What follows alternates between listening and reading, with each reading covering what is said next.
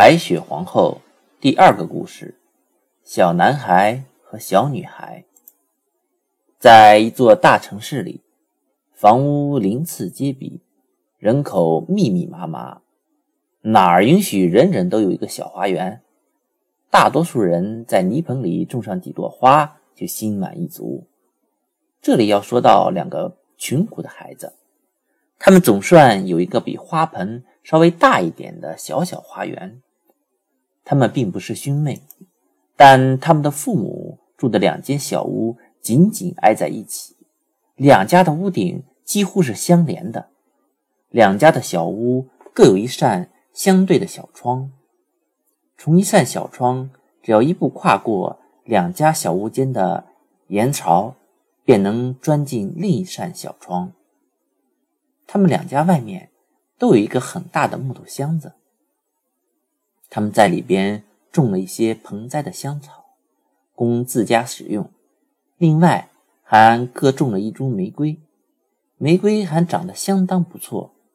两家不约而同想到一个办法，把箱子放在檐朝上，这样一来，两口箱子差不多都一头顶住一扇窗子，看上去跟两个花坛一模一样。植物的卷须垂在箱子上，玫瑰长出长长的枝条，盘在窗子上，又相互交错，真像一个绿叶和花朵的凯旋拱门。因为两口箱子放的那么高，两个孩子都知道不能随便爬上去，只在得到允许的情况下，才爬到玫瑰树下，坐在各自的小板凳上，一起开开心心的。玩个痛快。一到冬天，这种乐趣便没有了。窗子经常结冰，他们便把铜板放在炉子上加热，然后放在结冰的窗扇上，让它画出一个滴流圆拱的圆孔来。于是，一家一扇窗子的孔洞里，各有一只美丽温柔的眼睛在张望。不用问。那是小男孩和小女孩在互相偷看。男孩叫凯伊，女孩叫吉尔达。夏天，他们只要跨一步，便能到对方身边；但在冬天，他们得先下许多级楼梯，然后又登上许多级楼梯，才能见面。外面正纷纷扬扬下着雪花。那是成群结队的白蜜蜂在飞，老奶奶说：“他们中间有蜂王吗？”小男孩问。他知道，真正的蜜蜂群中必定有一个蜂王。那还用说吗？奶奶说：“它飞在蜜蜂最最密集的地方，它是它们中个最大的一个。”从不安安静静歇在地上，总是飞呀飞呀，飞到乌云般的蜂群中去。冬天夜里，它总是飞过城市的街道，在家家户户的窗户上张望。于是，这些窗子上便结成各种各样、形状稀奇古怪的冰。就像花朵一样，对我看到过。两个孩子异口同声说：“他们知道这是真的。”他要来，就让他进来好了。男孩说：“我会让他坐在炉子上，这样一来，他就化成水了。”奶奶却抹平他的头发，讲起了别的故事。晚上，小凯伊在自己的房间里。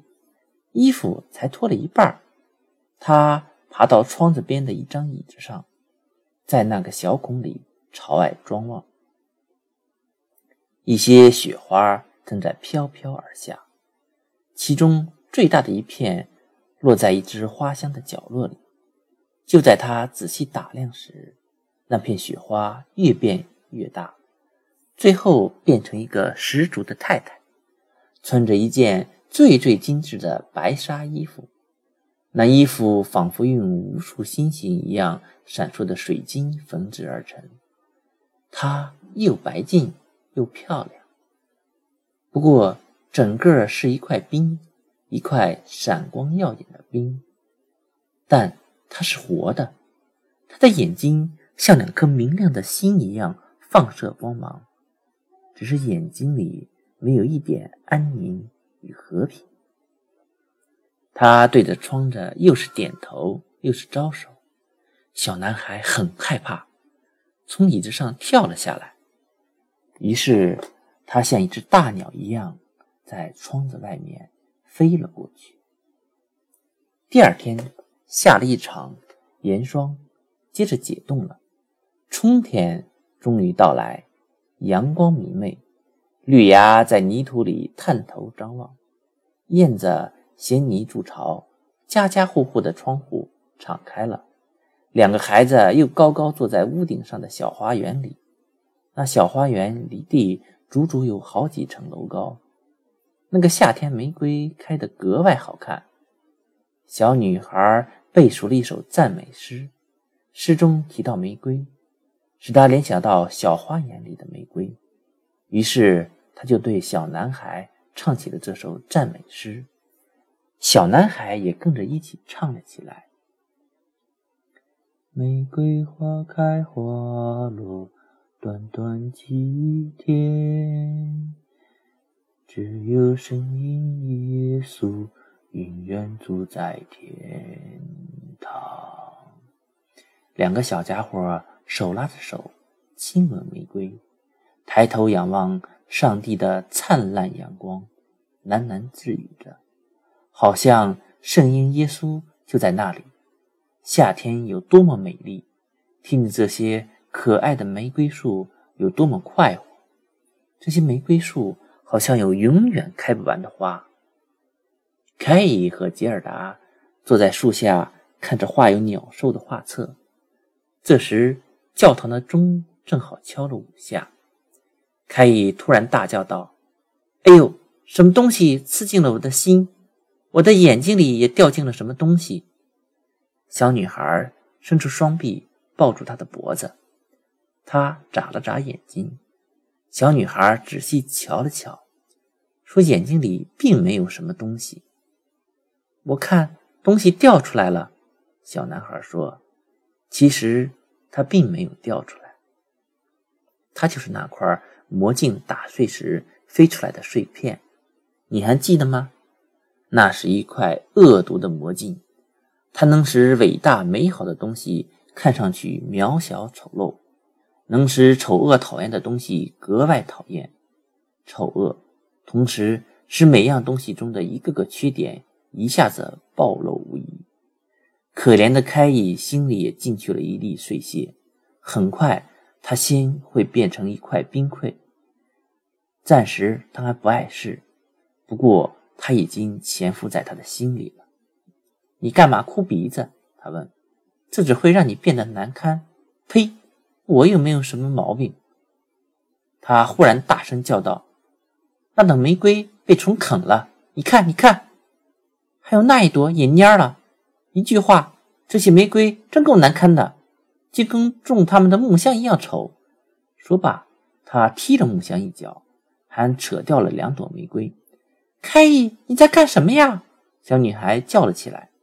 他一见小女孩吃惊的样子，又扯掉了一朵玫瑰，独自跳进自家的窗子，把可爱的小吉尔达扔在外面。后来，小女孩拿着画册进去，她却说：“画册只配给吃奶的娃娃看。”奶奶给他们讲故事，她一有机会，总会冒出一句：“哪儿会呢？”来。他还常常躲在奶奶身后，戴上他的老花镜，学她说话的样子，还学得很惟妙惟肖。别人见了，往往会哈哈大笑。很快，这条街上所有左邻右舍的人说话的腔调、走路的样子，他都会模仿。这些人身上古怪的和不好的东西，他模仿的尤其相像。大家议论开了，都说这孩子脑袋瓜子一定很灵。谁知道这是他眼睛里的玻璃碎屑和心中的玻璃碎屑在作怪，甚至使他连全心全意爱他的小吉尔达都开始嘲笑起来了。如今他的游戏也跟以前不同了，这些游戏更像是成人的娱乐。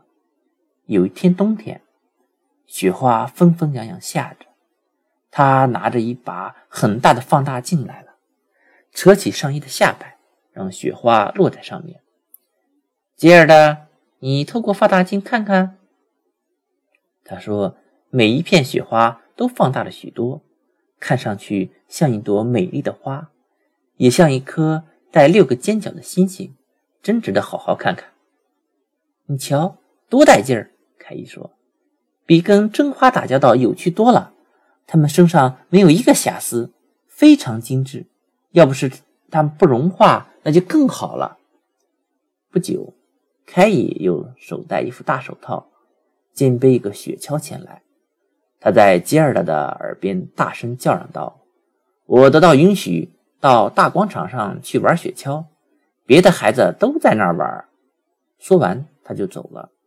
在那广场上，一些胆子大的男孩把他们的雪橇系在农夫的大车上，大车可以把他们带出去好长一段路，这样玩最最有劲。